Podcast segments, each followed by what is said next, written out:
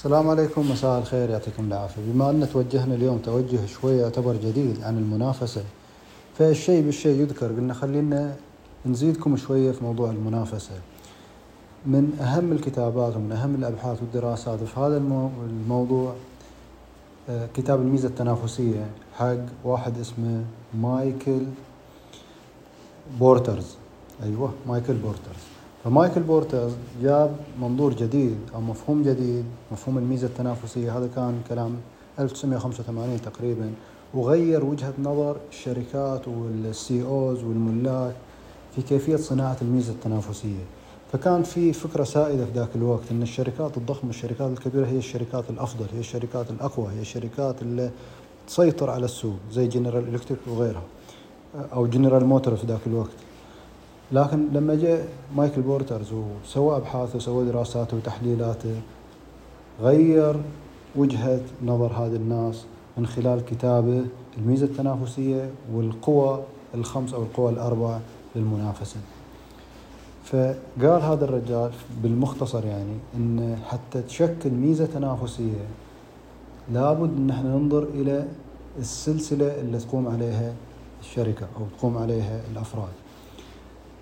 فكل ال business أو كل شركة تقوم بعمل business فيها عدة أقسام، هذه الأقسام إذا تكاملت فيما بينها وقدرت تخفض ال cost إلى أقل تكلفة ممكنة وقدرت ترفع الإنتاجية إلى أعلى درجة ممكنة هنا بتكون هي حققت سلاسل اللي الآن التوجه إلى سلاسل التوريد أو الأسيد supply chain أو ال supply chain فهذه الشركات اللي تقدر تشتغل بنوع من ال efficiency أو الكفاءة وتقدر تخفض تكاليفها إلى الحد الأدنى وترفع ال value للحد الأعلى هي الشركات الأفضل في وجهة نظر بورترز لأن قاعدة تعمل ميزة تنافسية.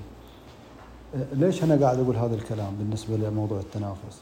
أحيانا كمدرب مبتدئ يخطر على بالك تقول أنا الآن مدرب مبتدئ، هل أقدر أدخل سوق في منافسة عالية في شركات ضخمة أو في معاهد تدريبية متكاملة هل أنا أقدر أنافس هذيلين الناس يعني يمكن لو حاولت أنا بيكون مضيعة وقت لأن هذيل الناس عندهم فريق عمل عندهم مركز تدريب عندهم آه، فريق طاقم تسويق مثلا عندهم إمكانات مالية حق الإعلان والتسويق عندهم علاقات يمكن واسعة. فهذيلين الناس مو من السهولة بمكان إن إحنا نقدر آه، ناخذ حصة من السوق. مايكل بورترز يقول لا الموضوع مختلف.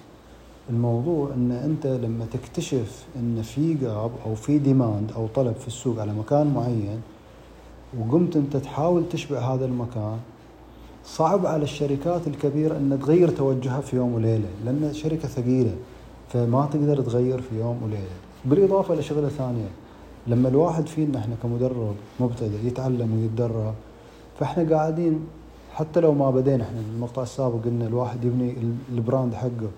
هل أنا أبني ال brand على نفسي ولا أبني brand خارجي وأنا قاعد أشتغل على نفسي؟ الطريقة اللي أنا أيدها إن تسوي brand كان ما لكم علاقة فيه وتبدأوا تشتغلوا على إمكانياتكم وتزيدوها تشتغلوا على ال skills يعني أو المهارات. لما تشتغلوا على المهارات فانتم قاعدين تعطوا نفسكم مساحة للنمو كبيرة جدا. ال business انتهى ال business انهدم ال business صار فيه أي مشكلة ما عندي أي مشكلة ال business آخذ ارمي بحر. المهم جدا الطريقة اللي تشتغلوا فيها هذه زي الطريقة اللي أنا أؤمن فيها طريقة على ال long tail. إحنا قاعدين نحاول نجيب لكم مع الفترة إذا مركزين وياي من البداية مهارات الدخل العالي. مهارات الدخل العالي لو ال business انهار بتظل المهارات هذه مطلوبة ومحتاجة.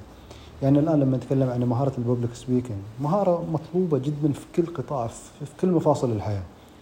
لما نتكلم على مثلا ال sales وال marketing كيف الآن الطرق الجديدة الحديثة اللي قاعدين من خلالها هذيلين الناس يعملوا sales في دراسة شفتها في المجال هذا تقول الناس اللي في أعلى ال world class خلينا نقول اللي يسموهم ال world class sales persons هذين دخلهم السنة 1.4 مليون فهذه تعتبر من مهارات الدخل العالي. فإحنا خلينا الآن نعمل focus على مهارات التدريب وال public speaking بعدين نتكلم عن مهارات ثانية نحتاجها حتى نبني نبني أنفسنا إحنا بمهارات مختلفة مهارات الدخل العالي اللي نسميها. فإذا بنينا هذه المهارات خطوة بخطوة فإحنا بنقدر ننافس مو بس الشركات الكبيرة، أحيانا الشركات الكبيرة بتطلبنا تسوي صداقات ويانا حتى إحنا نكون جزء من العمل حقها وهذا الشيء مو خسارة بالنسبة الينا يعني خاصة لما نكون إحنا مبتدئين ليش أنا أدفع أموال وأخسر مصاريف وأسوي تسويق وأعمل مثلا فريق عمل وأدفع رواتب وأسوي شغل جامد كله كله تحت الأمور التشغيلية؟ الأفضل إن أنا أعمل focus على ال product أو ال service اللي أنا أحاول أقدمه. ولما أكون متك... يعني متكامل عندي هذا الموضوع أو إنه وصلت لمرحلة عالية خلي المعاهد المعاهد والمراكز والشركات يطلبوني. وأنا ياخذوا حصة من الارباح وهم يقوموا بعملية التشغيليه والتسويق وعملية مثلا الإعلانات وعندهم بيكون عندهم database عالية يقدروا يسووا عليها. فأنا يكون عندي حصة من الارباح وكل الشغل يدور حولي أنا. فهذه طريقة جدا أنا أشوفها ممتازة. تخليك تبدأ مشروع بدون رأس مال. ما تحتاجوا رأس مال. حتى أي وظيفة تاخذوها في هذه الفترة الحالية تمشوا بحياتكم وتبداوا تشتغلوا على أنفسكم لللونج تيرم راح تقدروا توصلوا وتأسسوا مشاريع كبيرة من خلال مبالغ استثمارية ضئيلة جدا.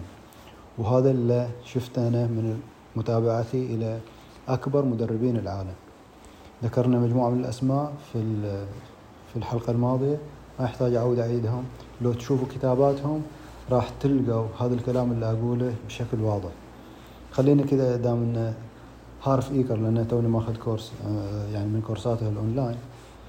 هذا الرجال سوى 14 مشروع. 14 business فاشل يعتبر. ومشروع واحد ناجح. وهو المشروع اللي كانت فيه انطلاقته. فهو يتكلم يقول إن أنا في بداياتي المشاريع هذه الفاشلة. هي كانت طريق لاكتساب مهارات مهارات جديدة. وفي نفس الوقت أنا قاعد يقول جربت أكثر من business model وهذا ال business model كلهم كانوا فاشلين. فأنا اكتشفت 13 أو 14 business model غير ناجح. في النهاية ال business اللي نجح وياي هو خلاصة تجربتي مع هذه ال 14 business. فإحنا نبغى ناخذ نكسب معرفة وطبعا هو توجه في النهاية إلى ال training لأن يقول هذا المجال مجال جدا ضخم في طلب demand عالي على في العالم عليه وفي مساحات كبيرة شاغرة وتحتاج تغطية. وخاصة إن اليوم يقول إحنا في عالم متطور بشكل سريع جدا فكل ما صار في أمور سريعة ومعلومات ضخمة فنحتاج إحنا مدربين أكثر في هذه المجالات وبالتالي بيكون في مساحة لاكتساب دخل عالي في هذا المجال. آخر نقطة أضيفها في هذا الكلام إحنا بدينا حديثنا عن المنافسة وبورتر قال في قوة خمس أو قوة أربع أنا بذكر أربع قوى آه، هي اللي خاطره في بالي الآن. القوة الأولى لابد تنتبهوا إلى المنافسين الموجودين حاليا. فالمنافسين الموجودين حاليا لازم تعرف منهم اللي في السوق. إذا أنت بتقدم نفس المنتج اللي هم قاعدين يقدموه آه، إذا ما كانوا هذول المنافسين اللي موجودين المنافسين الأقوياء أو المنافسين الكبار إذا ما كانوا يقدموا ال training أو نوع التدريب اللي أنت تسعى لتقديمه فأنت بتعتبر داخل جديد new entry يسموك. فبالنسبة للشركات الموجودة حاليا هم ماسكين في السوق. أنت بالنسبة لهم منافس يعتبروك أنت من الدخلاء فيعتبرهم ال new entries هذا force أو قوة من القوى المنافسة اللي الشركات دائما يحسبوا لها حساب. آه، فعندنا الآن الشركات الموجوده اللي هو السلعه أو الخدمة الموجودة وفي السلع القادمة اللي ممكن تكون سلع بديلة إلى المنتج حقه. زين هذه قوتين القوة الثالثة قوة ال supplier أو الموردين وقوة ال... في عندك supplier وفي عندك الناس اللي يستلموا. نسيت اسمهم. آه، فال suppliers هذين اللي يجيبوا لك الموارد أحيانا يكونوا ماسكين السوق فيضطروك إنه تشتري من عندهم بأسعار عالية جدا. آه والقوة الرابعة قوة ال buyers نفسهم. فال buyers أحيانا بعد يفرضوا على البياع السعر اللي يبيع فيه. طبعا متى يكون المورد يفرض قوته؟ لما تحتاج إلى raw material من عنده أو لما تحتاج إلى أدوات من عنده وهو صاحب ال source الوحيد اللي يقدم في مادة من المواد النيوديميوم على ما أتذكر أو اسم كذا غريب شوي 90% من ال resources اللي موجودة في العالم موجودة عند الصين فالصين هي اللي تتحكم في السعر لأن هي ال source يعتبر الوحيد في العالم أو أكبر source في العالم واللي يغطي 90% من احتياج من احتياج العالم. هذه الشركة اللي تقدم هذا المنتج أو هذا المعدن الخام تضاعف سعرها خلال سنة واحدة أكثر من أربع مرات. فهذه قوة ال supplier فال supplier يفرض أحيانا أسعاره وبالتالي الشخص الثاني اللي قاعد يعتمد في صناعته على هذا المنتج يضطر إنه يرفع أسعاره بسبب ضغط ضغط السبلاير. أما بالنسبة لضغط المشتري إذا المشتري حصل كثير من المدربين إحنا نتكلم في التدريب إذا في كثير من المدربين يقدموا نفس البرنامج التدريبي فبيصير ضغط من وين؟ بيصير المشتري يعني ما راح يجي ويقبل ياخذ من عندك الكورس هذا وأنت قاعد تقدمه باسعار عاليه فالمشتري يقول لك أنا عندي خيارات واجد فتضطر إن أنت تنزل سعره فالمشتري إذا صارت عنده الخيارات كثيرة فبيفرض بيفرض قوته بيخليك يجبرك إن أنت تنزل من سعره زين خلاصة القول في هذا الموضوع إحنا وش اللي نبغى نوصل إليه؟ حاولوا قد ما تقدروا إن أنتم تتوجهوا إلى مكان فيه طلب وتحاولوا تغذوه شوي شوي على المدى البعيد حتى تبنوا الأثوريتي حقكم أو الإكسبرت أو أو ك تقدموا نفسكم كخبراء. ما راح تصيروا خبراء في هذا المجال المعين اللي أنتم تسعوا لتغطيته وإشباعه إلا لما تشتغلوا فيه على المدى البعيد وتحاولوا تقدموا فيه فاليو قد ما تقدروا. فكخلاصة خلاصة من هذا الكلام كله نبغى نقول حاولوا تبدأوا بأقل التكاليف وتطوروا أنفسكم وتقدموا value إلى ال market اللي أنتم تسعوا إلى أخذ حصة منه ومستقبلا مع الفترة يا راح تكون إليكم الحصة من السوق أو أن أصحاب الحصص الكبيرة بيحتاجوكم ويطلبوكم أن أنتم تكونوا كشركاء معاهم. فأتمنى الفكرة وصلت من هذا المنطلق أو من هذه يعني النبذة عن المنافسة والقوى الأربع للمنافسة. ونشوفكم في مقطع جديد وتحياتي.